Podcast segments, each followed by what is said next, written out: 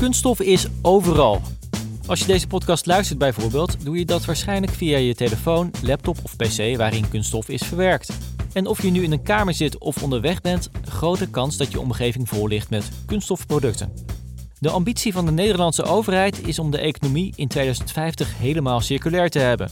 En daar mag kunststof dus niet ontbreken. Het is dan ook het onderwerp van een van de vijf transitieagenda's. Daarin worden plannen gemaakt hoe we deze sector circulair kunnen krijgen. Welkom bij Circulaire Kantelaars. Mijn naam is Quintin Wierenga en in deze podcast praat ik met Jos Keurentjes. Hij is voorzitter van de Transitieagenda Kunststoffen en professor Chemical Engineering en Chemistry aan de Technische Universiteit in Eindhoven. We kijken waar we nu staan en welke stappen er nog nodig zijn. En kunststof, ja, dat klinkt natuurlijk al een stukje groener dan plastic. Maar zit er eigenlijk wel verschil tussen die twee? Het is uh, grappig uh, dat u deze vraag stelt, want die wordt wel vaker gesteld. Uh, maar er is geen verschil. Het is eigenlijk heel eenvoudig. Kunststof en plastic is gewoon hetzelfde. Dat is een heel, heel kort en simpel antwoord. Dat is dan alvast duidelijk. Kunststof is plastic, dus niet zo heel duurzaam zou je denken. Maar daarmee onderschatten we volgens Jos Keurentjes dit prachtige en onmisbare materiaal. Het, uh, het lastige is dat, uh, dat, dat uh, plastics, kunststoffen in de, bij het grote publiek best wel een beetje een, laten we zeggen, een chemische connotatie hebben. En daarmee ook eigenlijk wel gemakkelijk wat, uh, wat negatief worden, worden bejegend. Ik denk dat heel veel mensen zich niet realiseren hoe ongelooflijk veel plastics, kunststoffen, uh, ze in hun dagelijks gebruik eigenlijk uh, voor zich hebben. Ik zou eigenlijk heel flauw willen zeggen, zonder kunststoffen hadden wij hier nu niet kunnen zitten en kun, je, kun je je eten niet verpakt krijgen, kun je, is je kleding eigenlijk weg. met andere woorden, onze wereld hangt van kunststoffen aan elkaar. En dat is, en dat is ook wel goed, uh, want het is, het is licht. Het is, als je het vergelijkt met sommige andere materialen, uh, is het ook relatief energie-effectief te maken. Met andere woorden, het is nog niet zo verkeerd dat we veel kunststoffen hebben. Tegelijkertijd ligt er wel een uitdaging om ervoor te gaan zorgen dat we die kunststoffen zo, zo goed en zo lang mogelijk benutten. Uh, en dat we op enige termijn weg gaan bewegen van de fossiele grondstof die er aan ten grondslag ligt. Ja, want het is een ontzettend divers product. Maar kunnen we iets zeggen over hoe circulair kunststof nu is? Uh, dat is erg variabel. Als we kijken naar de petflessen, uh, waar de recycling eigenlijk uh, enorm goed georganiseerd is. daar wordt het overgrote deel wordt daar gerecycled. en, en het is zelfs zodanig dat op dit moment er veel meer vraag naar gerecycled pet is dan er beschikbaar is. Met andere woorden, daar loopt het fantastisch. Uh, maar als je dat even buiten beschouwing laat, dan moet ik zeggen, dan is het verhaal wel een stuk droeviger. En uh, dan is het gerecycled deel van, van, van, van, van de plastics eigenlijk, uh, nou, dat enkele tientallen procenten, dat is wat het is. En we zouden dat eigenlijk toch wel graag ver boven de 80% willen krijgen. En hoe goed zijn we in kunststof in Nederland? Nederland is in dit type technologieën überhaupt. Eh, zowel voor het maken van, van kunststoffen, maar ook in, in, in het verwerken, het recyclen, het, het scheiden, al dat soort zaken, is Nederland ontzettend goed. We hebben echt een ongelooflijk goede, brede kennisbasis. We hebben ook een aantal grote bedrijven die hier uh, actief in zijn. Als het gaat over de productie heb je het, uh, hebben we hier toch uh, grote faciliteiten van, van Sabic in Geleen, van Dow in Terneuzen, van Shell. met andere woorden, dat, daar komen daar worden enorme hoeveelheden kunststoffen geproduceerd. We hebben ook een, heel, hele goede organisatie om, om, om zaken weer op te halen, op te schonen, te scheiden en vervolgens weer terug te brengen. maar ergens in dat proces gaat er toch nog wel ergens iets mis. En dat, dat is misschien wel waar onze grote uitdaging voor dit moment ligt. En die uitdaging gaat Jos Keurentjes als voorzitter van de Transitieagenda Kunststoffen aan. Dat is lastig, want de kunststofsector is gigantisch breed en kent veel verschillende belangen. Je hebt het over de producenten van alle soorten kunststof, over de inzamelaars, de scheiders, de verwerkers, de brancheverenigingen en NGO's. Als je hem vraagt waar hij nu het meest trots op is, dan is het dat al die verschillende partijen nu met elkaar aan tafel zitten en elkaar daarbij ook steeds beter weten te vinden. Met z'n allen maken ze nu ook plannen. Nou, eentje waar we op dit moment heel hard mee bezig zijn, is uh, het, het, uh, het opstellen van een aantal vraaggestuurde standaarden. In het verleden was het eigenlijk heel sterk zo dat ehm, er heel vaak een, een, een soort van bilateraal ontstond tussen een afnemer en, een, en een leverancier van recyclaat. De, de, de, de, de afnemer die had bepaalde eisen. En dan, en dan wist de leverancier van het recyclaat dat wel ongeveer zo te organiseren. Dus voor mij recyclaat is? Dat is het, het, het gerecyclede plastic. Uh, en dat heb je in allerlei vormen en maten. Hè. Je hebt uh, uh, mengsels, je hebt, je, je, hebt wat schonere stromen, je hebt wat, of schoner, wat meer monostromen, je hebt gemengde stromen. en, en, en dan wordt er nou, dan, dan kan ervoor gezorgd worden dat voor die specifieke toepassing van die specifieke klant, dat daar wel een, een mouw aan gepast wordt. Nou, dat werkt eigenlijk wel goed, zolang het systeem niet al te groot is. Maar wat we nu zien, op het moment dat je naar een veel, veel, veel betere recycling gaat, wordt het ook van belang dat je daar dus bepaalde normen op gaat zetten. Dat als een klant een, een, een product uh, koopt met een bepaalde uh, met een bepaalde normering erop, dat hij dan precies weet wat hij krijgt. Misschien niet zozeer op moleculair niveau, maar wel in termen van, van performance. Nou, uh, daar zijn we afgelopen jaar heel hard mee bezig gegaan om in elk geval voor een eerste drie uh, belangrijke zaken samen met NEN. Uh, wat toch het, het, het, het, het, Normeninstituut van Nederland is, uh, om daar een aantal vraaggestuurde standaarden te gaan definiëren. Uh, waardoor dat, dat, dat hele proces van vraag en aanbod eigenlijk veel gemakkelijker op elkaar afgestemd kan worden dan dat dat nu het geval is. Dat betekent dus dat je veel beter en veel sneller het juiste plastic op de juiste plek krijgt, waar het dan weer op een nieuwe manier kan worden gebruikt. Dat we kijken hoe we dat beter kunnen doen is natuurlijk heel mooi, maar er is wel één ontzettend groot probleem als we het hebben over het hergebruik van plastic. En dat grote probleem is de lage olieprijs. Want veruit het meeste plastic wordt nu van aardolie gemaakt, waardoor het heel goedkoop is om nieuw plastic te maken. Nou, dat is een, op dit moment eigenlijk een, een, een enorm pijnpunt. Uh, op dit moment is de, maakt de olieprijs, dat de, de lage olieprijs zorgt ervoor dat de prijs van deze op olie gebaseerde kunststoffen ook enorm laag is. En eigenlijk zo laag dat dat het, het, het, eh, de kosten die je moet maken om te recyclen eigenlijk eh, nou ja, onmogelijk maakt om dat te doen. En je uiteindelijk dus nu in een situatie zit dat een bedrijf die wel wil recyclen, maar daarmee eigenlijk een recyclaat levert wat duurder is, alleen al vanwege het recyclingproces, dan, dan nieuw zogeheten virgin materiaal dat is. En, en dat is echt een, een dodelijke situatie.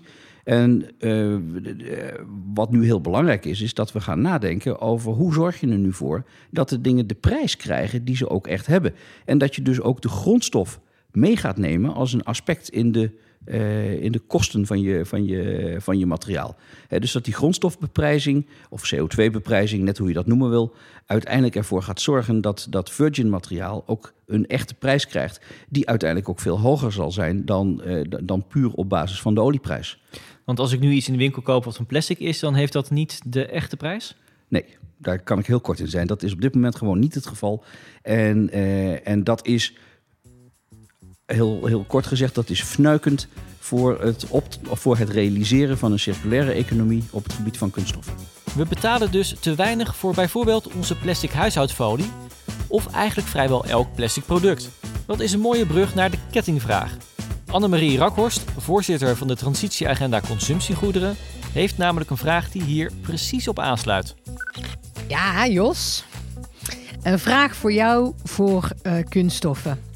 Wij werken natuurlijk al heel veel samen en met ongelooflijk veel plezier en ook al uh, langdurig. Maar ik ben een dienstbaar mens. En dat dienstbare karakter van mij geeft me dan maar één vraag. Wat kunnen wij voor jou doen vanuit de consumentenkant om die transitie naar kunststoffen heel veel sneller te laten gaan dan dat die vandaag de dag gaat? Eh, dat is een hele mooie vraag en een hele ingewikkelde vraag. Want, uh, en, en daar zit ook een beetje een cultuuraspect in. Uh, uh, ik loop er nogal eens tegenaan dat, dat veel Nederlanders toch wel heel sterk vanuit hun portemonnee redeneren. En we hadden het net al even over de echte prijs. Het zal er uiteindelijk op neerkomen dat de burger, de, de, de Nederlander, zal moeten gaan accepteren dat dingen een echte prijs hebben. En die echte prijs is, uh, die is hoger dan de prijs die wij op dit moment voor allerlei dingen betalen. En dat heeft zeker betrekking op kunststoffen, maar dat geldt bijvoorbeeld ook voor levensmiddelen, dat geldt voor vliegreizen. Er zijn heel veel dingen en eigenlijk weten we dat wel, dat we eigenlijk de, de, op, een, op een prijsniveau zitten wat een, wat, wat een duurzame samenleving echt in de weg zit. Dus we zullen met elkaar moeten gaan accepteren dat het alleen maar meer uiteindelijk niet aan de orde kan blijven zijn. En dat we dus ook naar, nou ja, heel flauw gezegd, minder vlees eten, minder vliegen, minder grondstoffengebruik, uh, meer recyclen. Als dat veel meer in de, uh, in de, in de, in, in, in de standaard gedachte en het standaard uh, gevoel komt, accepteer je ook dat, dat daar dus een prijs aan hangt die die, die, echt is en die dus uiteindelijk ook maakt dat we een, een duurzame samenleving kunnen realiseren. Maar met alleen maar meer consumeren gaan we daar niet komen. En dat is wat mij betreft de grote uitdaging, dat we dat stukje terugschakelen met z'n allen toch een beetje zullen moeten gaan doen. Dus consumenten moeten minder plastic producten kopen? de bottom line is, is, is dat wel de consequentie, ja. Uh, minder materiaal wat in, de, wat, wat in die cyclus zit, maakt het ook uiteindelijk weer makkelijker om het, om het op een goede manier uh, in de ronde te krijgen. Maar daar wil ik nog wel een kanttekening bij maken. Ik hoor nog wel eens partijen zeggen van nou, plastics zijn fout en dus moeten we daarvan weg. Uh, er zijn legio-studies die aangeven dat voor heel veel toepassingen kunststoffen wel de meest, uh, de meest duurzame oplossing is die we op dit moment voorhanden hebben. Met andere woorden, het zomaar aan de kant schuiven van alles wat kunststof is, uh, is eigenlijk uh, wel een beetje het paard achter de wagen spannen. Kunt u daar een voorbeeld van geven? er wordt heel gemakkelijk gezegd dat het vervangen van, van plastic tassen bijvoorbeeld door, door papieren zakken, dat dat een, een, een, een, grote verbetering zou zijn. Nou, als je daar echt integraal een, uh, een, een, een analyse van maakt, ja, dan, dan verliest die, die papieren zakken toch. En dat is, dat, dat is een typisch voorbeeld. Heel klassiek, en dat is een, een heel oud voorbeeld eigenlijk al. Is, is natuurlijk de discussie van: drink je. Wat, wat vinden we de meest duur, wat is de meest duurzame oplossing om bijvoorbeeld melk te verpakken? Doen we dat in een kartonnen pak of doen we dat in een glazen fles? Die, uh, en dat kartonnen pak dat gooi je weg. En, het, en, en de glazen fles die, die recycle je en, dat, uh, en die wordt schoongemaakt en weet ik wat. Uh, daar zijn in de jaren zeventig al studies op gedaan dat uiteindelijk het pak wat je weggooit een duurzamere oplossing is dan, uh, dan het recyclen van de fles. Dus het is niet zo evident dat, dat een gerecyclede oplossing zomaar de, de, de, de, de meest duurzame is. Dat is best een heel ingewikkeld verhaal. En soms denk ik ook wel eens dat heel veel discussies rond uh, circulariteit en duurzaamheid dreigen zich wat uh, naar, naar, naar simplisme en, en een heel simpel ja-nee-achtig debat te versimpelen. Ik vrees dat we met z'n allen moeten accepteren dat dit een heel complex verhaal is. En dat we die complexiteit ook, ook ja, moeten accepteren en, uh, en daarmee om leren gaan. Goed, het is een lastig onderwerp, dus dat plastic. Maar minder gebruiken is dus nog wel een relatief eenvoudige oplossing. Komen we terug op dat punt van die lage olieprijs. We hebben dus een product dat nu eigenlijk veel te goedkoop is om aantrekkelijk te zijn om te hergebruiken. Waar zitten we dan nu ten opzichte van het kantelpunt? Wanneer wordt het wel aantrekkelijk om in de hele kunststofsector circulair te gaan werken? Dus dat we gaan hergebruiken of anders recyclen in plaats van lineair werken. En dat het dus de verbrandingsoven ingaat. Um, als het gaat over kantelpunt, dit is mede vanwege de schaal van de industrie die, hier, die hierbij betrokken is. Uh, dit is een, een lang proces. Hè. Uh, dit, dit, doe je niet in één of twee jaar tijd. Um, ik denk dat, dat, dat er begint nu een perspectief te komen waarvan we zeggen van nou, met de horizon van 2050, waarin we dus geen fossiele bronnen meer willen gebruiken, dat gaat betekenen dat we andere kunststoffen moeten gaan, moeten gaan ontwerpen. Betekent misschien ook wel dat we met minder verschillende kunststoffen uh, aan de gang moeten. Dat zal uiteindelijk het hele recyclingproces ook aanzienlijk vereenvoudigen. En ik zie nu de, de stappen komen maar de grote klap gaat komen, of de, de grote kanteling gaat komen op het moment dat, het, dat je een nieuwe economische werkelijkheid creëert. Waarvoor het voor recyclers en, en, en, en, en, en uh, en producenten van, van gerecycled materiaal economisch aantrekkelijk is om, om dat zo te doen. En dat is met de huidige olieprijs is dat, is dat eigenlijk niet mogelijk. Dat is wat mij betreft een kantelpunt, wat wel binnen afzienbare termijn geregeld moet kunnen worden. En ik ben ervan overtuigd dat als we dat punt één keer genomen hebben, en of we dat doen door een grondstofbeprijzing of door een CO2-beprijzing of weet ik wat. Maar je zal ergens vanuit van overheidswegen zal dat ergens gestuurd moeten worden. En dan niet alleen op de schaal van Nederland, maar minimaal op de schaal van Europa. Uh, dan denk ik dat we dan in één klap een economische werkelijkheid creëren voor, het, voor een circulaire economie, die het absoluut aantrekkelijk maakt om dit te doen. Op dit moment kun je van bedrijven niet verwachten dat ze dingen doen die, uh, die, die, die, die verlieslatend zijn. Uh, dat, dus je moet, je moet een, e-, een economische werkelijkheid creëren waarin recycling een interessante bezigheid gaat worden. En, en als dat zo is, nou dan, dan zal je zien dat dat in, in een vliegende vaart ineens uh, heel veel momentum gaat pakken. En dat zal heel veel verandering met zich meebrengen. Als ik Jos Keurentjes dan vraag naar wat zijn ambities zijn als voorzitter van de transitieagenda kunststoffen, dan is hij ook duidelijk. We moeten aan de slag met die innovatie en zorgen dat we weten wat we willen. Met de plannen hiervoor is hij al bezig. Ik hoop dat we heel erg de slag kunnen gaan maken uh, naar een, uh, het definiëren van een nieuwe set kunststoffen die we in de toekomst willen gaan gebruiken, die, die op basis van duurzame grondstof wordt geproduceerd, die recyclebaar is en ook daadwerkelijk gerecycled wordt. Nou, voor die drie trajecten uh, zijn we eigenlijk nu bezig om, om, om, om de plannen uh, op elkaar te zetten. Uh, daar zal nog heel wat ja, de, de, de, kreet die ik daar wel eens gebruik, daar zullen wel de nodige uitvindingen gedaan moeten worden nog. Dus daar is nog wel de nodige uh, onderzoek en innovatie uh, zal daar nodig zijn om dat daadwerkelijk voor elkaar te krijgen. Maar ik zou verwachten dat we in de komende vijf tot tien jaar echt scherp gaan krijgen. Dit is de beweging die we met z'n allen gaan maken. Want anders halen we 2050 niet. Anders halen we die 2050 echt niet. De komende, we moeten scherp krijgen wat we in 2050 willen. Hoe, hoe ziet die stip op de horizon eruit? En vervolgens moeten we dan nu de goede acties in gang zetten. En niet wachten uh, tot we weer tien jaar verder zijn. Want dan wordt het, het, het, het, tijdsvak wat je nog hebt om die innovaties die je nodig hebt ook daadwerkelijk te realiseren, dat wordt eigenlijk, ja, dan wordt het allemaal een beetje krap. Dus we moeten wel echt nu in actie komen. Dat is wel heel erg waar ik in geloof. Volop aan de slag dus en nu actie ondernemen. Want in de kunststoffensector is 2050 eigenlijk al om de hoek.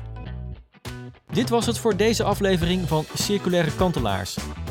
Mijn naam is Quintin Wierenga en ben je benieuwd hoe het in de andere sectoren gaat als we het hebben over de ambitie om de Nederlandse economie in 2050 circulair te hebben? Luister dan de afleveringen met de andere kantelaars in deze podcastserie.